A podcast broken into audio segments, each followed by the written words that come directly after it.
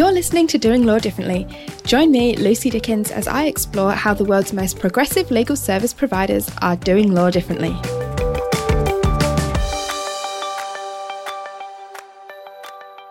Hello, welcome back. You are listening to the Doing Law Differently podcast, and I'm your host, Lucy Dickens. Today, I am joined by Kim Trager, who is the Chief Operating Officer at McCullough Robertson. I was introduced to Kim by Milan Gandhi, who you may know as the founder of the Legal Forecast. And he told me in no uncertain terms that Kim was somebody who I absolutely needed to talk to on the podcast. And he was absolutely right. Kim has worked at McCullough Robertson for more than 10 years, and she has really been a huge driver of change in the organisation. She's implemented innovation projects and driven some cultural change that I think, from what I can tell, has really gone to the heart of the way the firm operates. One of the things I love about doing these interviews is discovering and getting to know some really amazing people in the profession who are leading the way for the rest of us. And I also love, and one thing that really shines through in this interview is how many similarities there are uh, between legal innovation in big firms like McCullough Robertson, that has 400 staff, and smaller firms like mine, that has 15. I know that there is so much we can learn from each other by talking about and sharing what's worked and what hasn't. Um, and you'll hear me several times in this interview get excited when Kim shares an example that she's seen in her firm that I have seen almost the exact same thing of in our firm. And that to me just kind of touches the tip of the iceberg in terms of how much we can learn from each other and how much we can support each other, even though we are working in different firms and maybe in different states, as Kim and I are, with different practice areas, different sizes, different people. There is so much that we can learn from each other just by sharing our stories. It just got me excited, reminded me how much I love doing these interviews and how much I love learning from all the people who I speak to. So I'm sure you'll feel the same way when you hear Kim talk about some of the innovation that she has implemented at McCullough Robertson, talking about what innovation means anyway and how her views on that have changed over the years, and some examples of some of the things that she has, some of the projects and initiatives that she's led at the firm. Enjoy.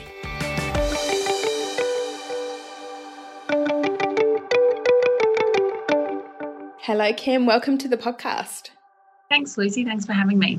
You are very welcome. I wanted to start with you by asking you to give us a bit of an introduction to you and to the firm. Maybe firstly, you can tell us a bit about McCullough Robertson as a, just an, a brief introduction, and then about your role and what you do there. Sure. So, McCullough Robertson is a law firm, a mid tier law firm that is probably around 400 staff, and we have offices headquartered and originally in Brisbane, and then we have a, a significant presence in Sydney, and then uh, also offices in Newcastle, Canberra, and um, Melbourne. Yeah. And it's a pretty big firm. I was doing some research, as any good interviewer does, about your firm last night, and I saw the 400 people.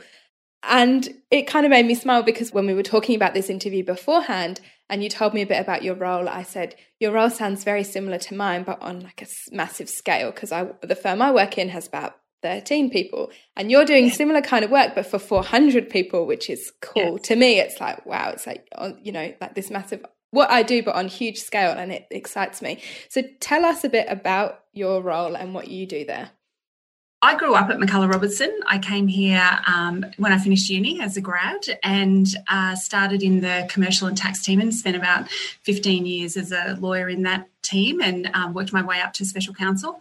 I then tried to continue working as a commercial lawyer when I had my children and worked part time, and there was no technology, and that was really very difficult. So I moved into a knowledge management role at the time just because I had had history doing that sort of thing before and knew the benefits of um, automated precedents and all those sorts of things. I then took on a bit of a, a risk management focus as well and started looking at process redesign and uh, looking at systems and integration of systems and that sort of thing. And then, uh, having worked on a whole range of different projects through through that role, I then took on the chief operating officer role, probably officially about five years ago. And so now I have responsibility for all of the support sort of functions around IT and uh, business development and finance and those sorts of things. But but also get to do some cool stuff like drive innovation and look after the community program and sustainability and those sorts of things. So it's quite a broad broad role now, um, and I think. Uh, the benefit of it is that having been here a long time, um, I know all the different bits and all the different people who can make things happen and pull them all together to, to sort of deliver outcomes and, um, and change, which is exciting. Yeah, I can see that in some of the examples that we're going to talk about soon, but how you having such knowledge and understanding of how the business operates in lots of different areas, I can really see the value in that in terms of pulling all that together with some of this innovation work. Um, you told me a really interesting story about your views on innovation and when you kind of had a penny drop moment, I guess, where your views changed on that. I'd like you to retell that story for the benefit of our listeners because I thought that was really interesting. Yeah, so as I said, I had experience doing automation of documents, and we had had uh, various sort of diversified businesses and other things back in the early days before people talked about it or talked about innovation as a word. And and so to me, a lot of that just made sense. That was just business sense to be as efficient as you could be. And certainly when I was working part time and I had small children, the automation of some of the tax structuring documents and those sorts of things, which meant that I could produce something in 20 minutes rather than eight hours, was just fundamental to be to me being able to get out of the office and to get home to pick up my children. So there was a whole range of benefits in that. And I guess when innovation became a buzzword, I was really trying to understand what that meant because there was lots of rhetoric about it and lots of articles and it was core to the future of law firms and all those sorts of things. But and I imagine that it must be something amazing like an iPhone for a law firm or and I couldn't really envisage what that might be. And even business model innovation and all those sorts of things, I was like, oh, well, does that mean, you know, well, there's partnerships and then there's, you know, incorporated practices, but what, what else could there be and what, what would that mean? So we actually had some help from a professor at the UQ Business School, Tim Kastelle, and he came in and said, well, my definition of innovation is executing new ideas to create value. And I was like, okay, I get that.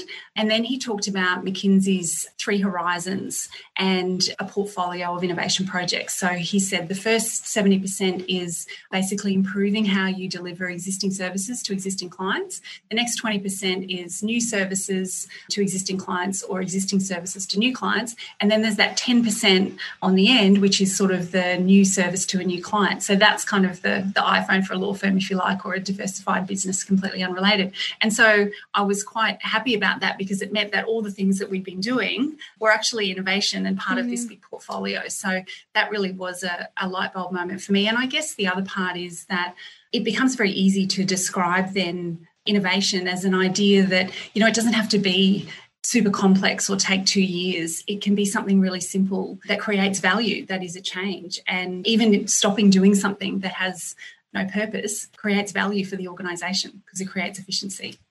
Yeah, I liked that story about how your view about innovation changed because I can really relate to it. I remember sitting in conferences a few years, I don't know, maybe five years ago or so, hearing people talk about these huge innovations at their firm. And I remember saying to my colleague, How is this innovative? We've been doing this for years. I don't get it. Where's the big change? Where's the radical new idea? This isn't special. We've done, you know, we've been doing this for 20 years. It's, I don't understand. So I think I might have been coming from a similar perspective to you. And now I guess my thinking has evolved more to, well, if it makes an improvement for you and for your clients, it can be innovative for you. It doesn't necessarily have to be innovative in my business. It, we, we can absolutely. kind of make that own decision ourselves. Yes, yeah, absolutely and it will be very different, um, you know, across every and even within practice areas. I find what is depending on where they're at in their innovation journey or their, you know, evolution journey. Something can have a really big impact in one team and not so much of an impact in another team. Really, just depending on what stage they're at. Yeah, exactly. So who am I to tell you that your idea is not innovative? So I've yeah. moved on from that, but I was in that mindset for a while, I will admit, because maybe there are others who are kind of in a similar place. Anyway, so that's kind of how your views about innovation have changed over the years. Can you give us some examples of some of the projects you've worked on at McCullough Robertson since then with this new kind of view about innovation? Yeah, so as I said before, I mean, it ranges from simple things like one end of the spectrum would be stopping doing something that adds no value. An example of that is we used to capture um, the reasons for a write off in our financial system. And we overhauled it and we put a whole lot of reasons that we wanted to, you know, that made sense that we wanted to capture. And then we said to everyone, please select the right, you know, the, the reason, and we're going to do this analysis on it. It's going to be great. And what we found was when we when we pulled some of the data out that we had 95% of our matters, it was um, we'd gone over a fixed fee and we couldn't change the um, estimate. And I was like, really? We don't have that many fixed fee matters in the firm. So we said to everyone, you know, can you just make sure that you're really choosing the, the right thing that reflects what your what the reason is. And they were like, yeah, yeah, we'll do that. And so then we only had, you know, 87% that were fixed fee. And I'm going, we still don't have that many fixed fee matters in the firm. And what we discovered was people were just selecting the top drop down. And so I was like, this is nuts because we have this process that is a step that everyone has to do every time there's a write off. No one is doing it properly. There is no value in this data. Um, let's just stop doing it. Yes. And everyone was like, oh, this is great. Yes. you know, that is one end of the spectrum, which is just again something that I think just makes sense to do rather than innovation, but apparently it is. right through to, you know, we have built recently something I've been, um, it's been in my mind for a long time, um, a whole platform. Um, we call it Our Client Matters, and it is a collation of information about our clients and all of their matters and all of the information that we have about that client and their matters. So it pulls together, extracts information from all our different systems and puts it in a portal, which is all of the clients and their team and all the information we have um, about them, financial information, what their billing requirements are, their reporting requirements, uh, tenders, any other proposals that we've sent out to them on their matters, lots of different information to do with the matters, key documents, things you want to find, just notes that um, lawyers can put in there and saying, oh, this pricing went haywire because this happened or that happened, or any of those things. And it actually collates all of this information that people just would either didn't know where to find or just found it too difficult to find.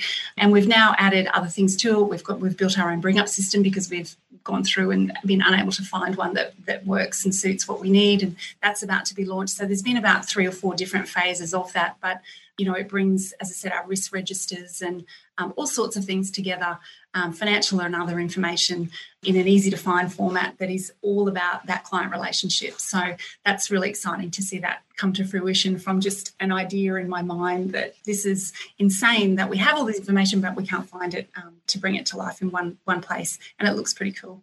Yeah, it's so cool seeing ideas go from this how about we did this and then now you've built this whole platform which is going to by the sounds of it probably be quite transformative in the way that you work with your clients which is really cool i was laughing at the beginning when you were giving the example of the write off and requiring people to fill that in because i've just recently gone through something almost identical uh.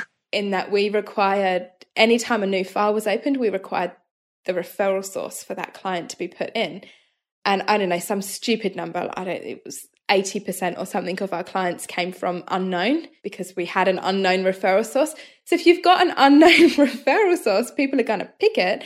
It just makes the whole thing a waste of time. And you couldn't open a file without this field being filled filled in. And I just scrapped it. I said, this none of this is meaningful. Why are we forcing people to spend time clicking a button and we can't use the information anyway because it's meaningless. I'd rather have less of it, fill it in if you know, and then that way we've got a smaller sample, but at least it's going to be accurate. Absolutely.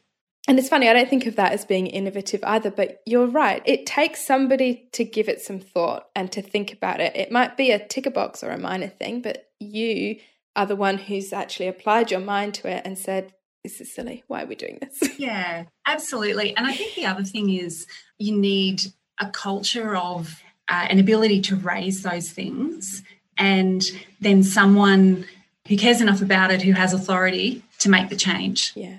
or to you know approve the change if you like. And if you don't have those things then you're never going to know because generally the person who can approve the change can't see all those things that perhaps need to be improved. So yeah there's a few other elements to it as well i think to make it work.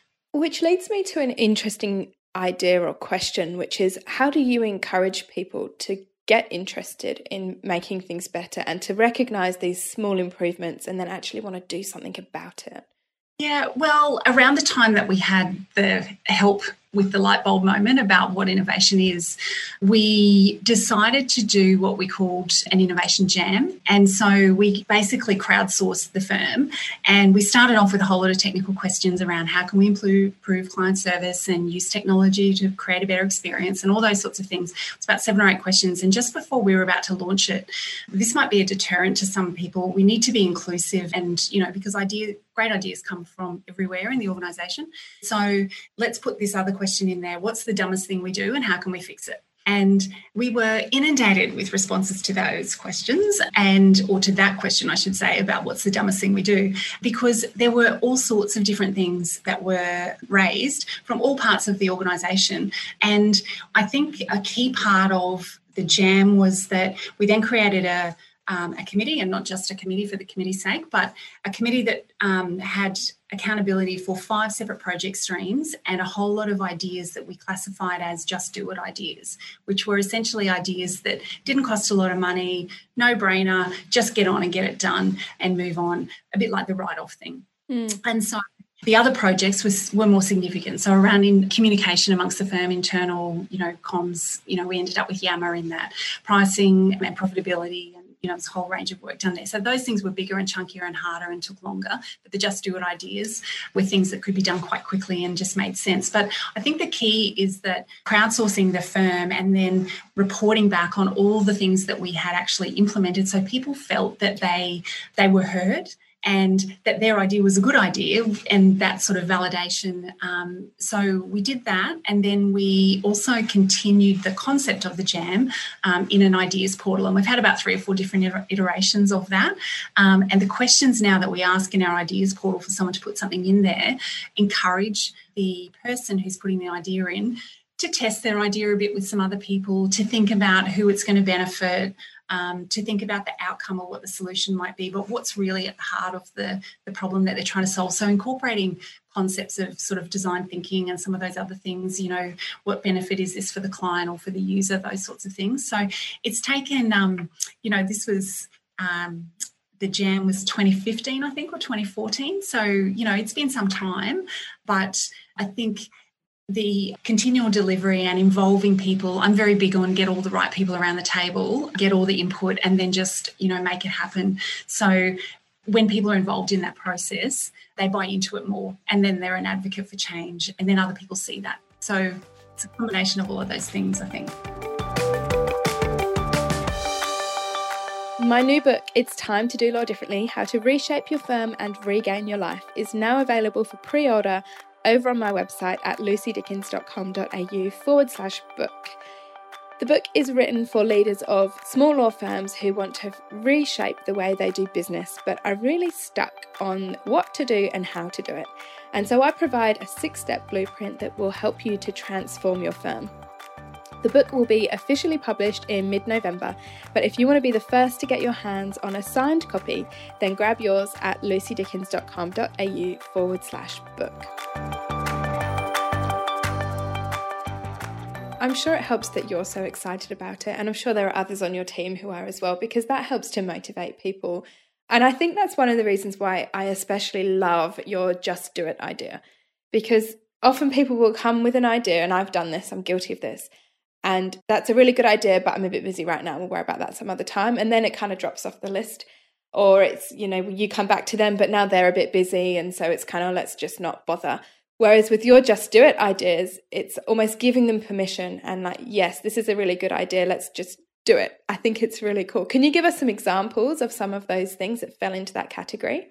So one of the probably most unusual or one things that are most popular with the staff, we had a concept of a healthy day. So rather than a sick day or a personal leave day, um, for people who had, you know, several a fair bit of leave built up, it was 20 days, we can take four days a year as healthy days just to have some time out to sort of maintain your health rather than to then drive yourself into the ground, get sick, and then, you know, have to have the day off to recover from that. So that was something that the executive team was like, okay, well, if you've got people that have got lots of leave, and we have lots of long term staff here, you know, if you've got lots of leave built up, well, yeah, absolutely, let's just do this, you know. So there were things like that that were implemented, as I said, quite quickly that have stuck And I think some of the other things were around just ease of, um, we at the time had an internal catering company, and, and so them getting a, a, ATM facility instead of everyone having to have cash, you know, just just yeah. the day to day stuff that was, you know, as we said, yeah, let's just do that, you know. Yeah. So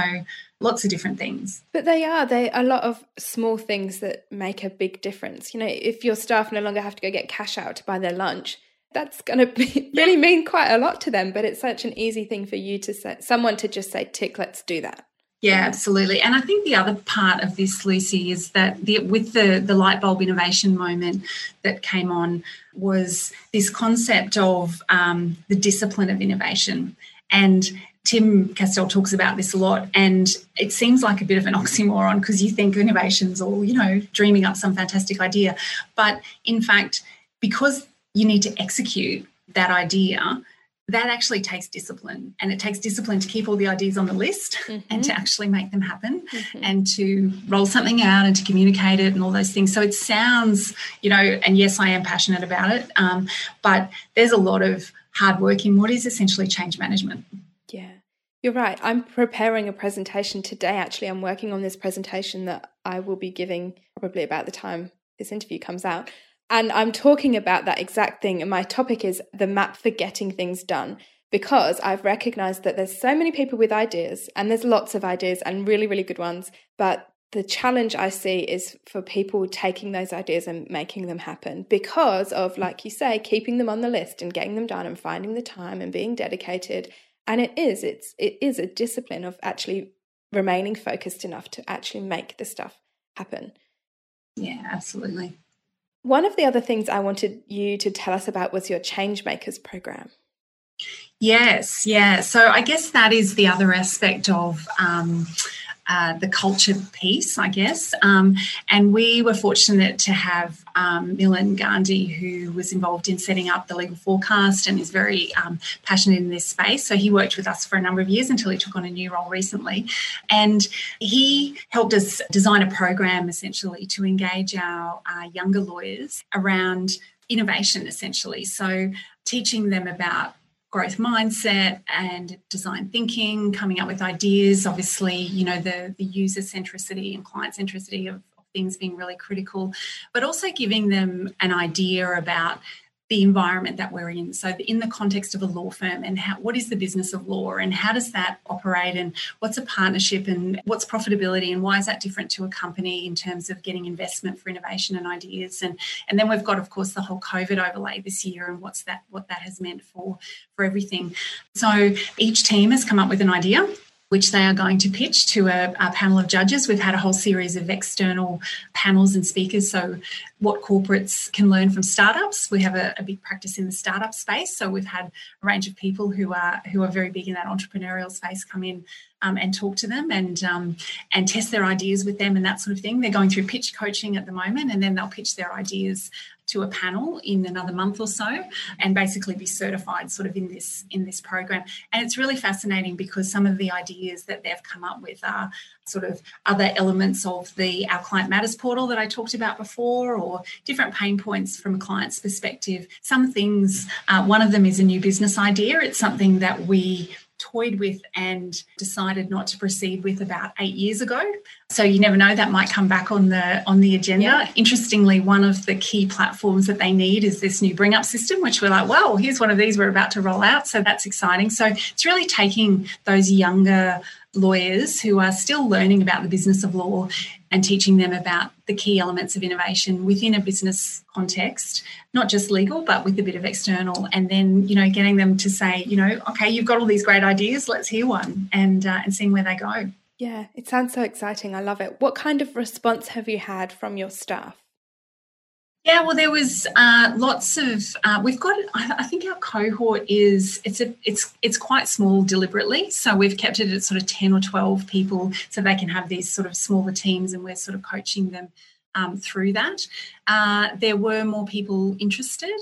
Um, in the beginning, and um, so we'll probably we'll run another one next year, and certainly their peers are very interested to see sort of you know what happens and to hear um, to hear about the ideas. Of course, part of the concept of having an idea they want to take forward is to test it yeah. with everyone in the firm, you know, uh, different levels and that sort of thing. So that's generated interest as well, which is great. And generally, the people that apply for that sort of a, um, a, course are passionate anyway and driven. So it's been really interesting. It's so rewarding to see the light bulb go on about certain things, or, you know, they come with an idea and then I ask them a few questions about, well, you know, hang on, what you're talking about is a portal to do something we already do now, but you can't get people to do that now. So why is a portal going to make any difference? So I really enjoy that that sort of um, uh, learning and and you know seeing seeing people's eyes be opened up and, and grow. I laughed at the portal because it's another one that I've experienced. See, I said at the beginning, you're me, but on scale.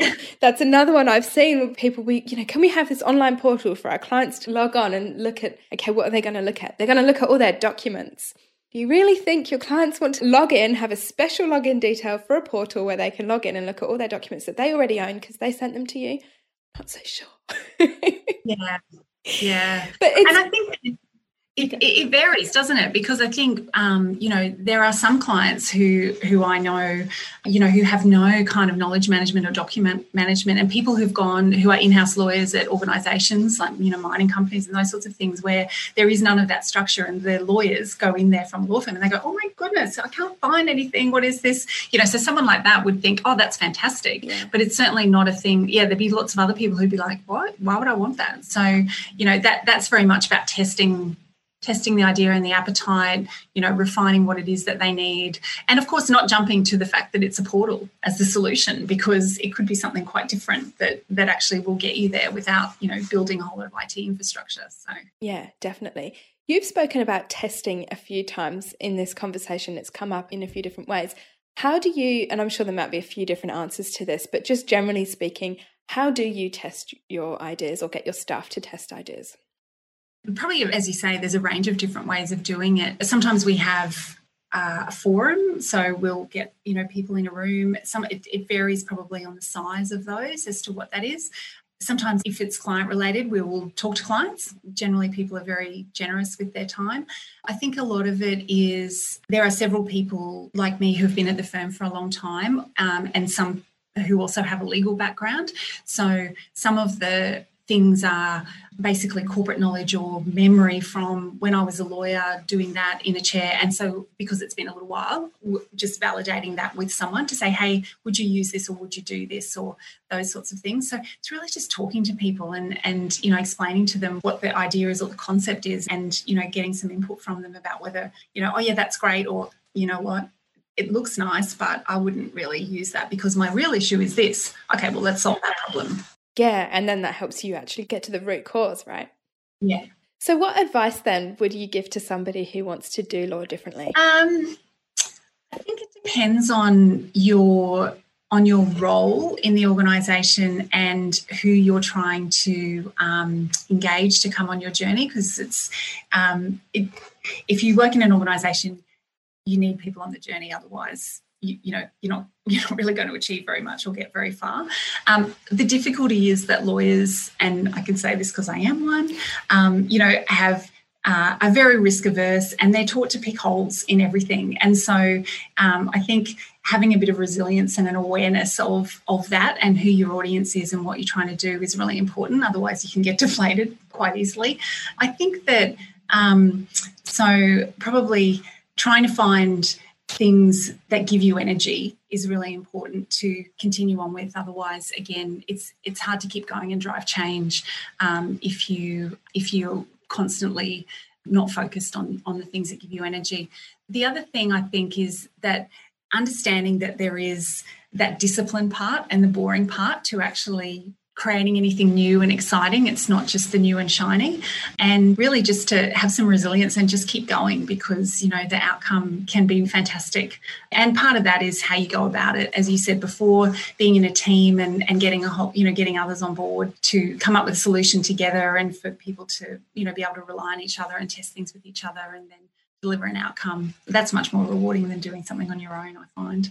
Yeah, absolutely. Me too. I much prefer working with other people and bringing the idea to life and collaborating, and it's all good fun. I really like that you mentioned that discipline point again because it can be really easy to get excited when we're talking about innovation you're doing innovation jams and you're just do it and there's kind of like this high energy with the a lot of the things that you're doing i really like that you've reminded us that just remember that there's a little bit of it that might be a bit dull and requires a lot of discipline like you say and focus and it's not all that let's do a design thinking workshop you know that you actually have to make the ideas happen as well as come up with the cool ideas. So I think that's a really, really valuable piece of advice that you've left us with.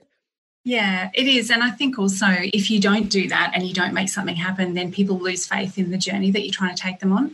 So you can undo a whole lot of the enthusiasm and goodwill pretty easily. So, yeah, it's important. Absolutely. Thank you so much for joining me on the podcast. I've really, really enjoyed it. Thanks again for tuning in to Doing Law Differently. If you enjoyed the episode, I'd love you to leave me a rating and review on Apple Podcasts. It really helps other people find out about the show, and I love hearing what you think. Otherwise, if you're not on Apple Podcasts, send me a message and let me know.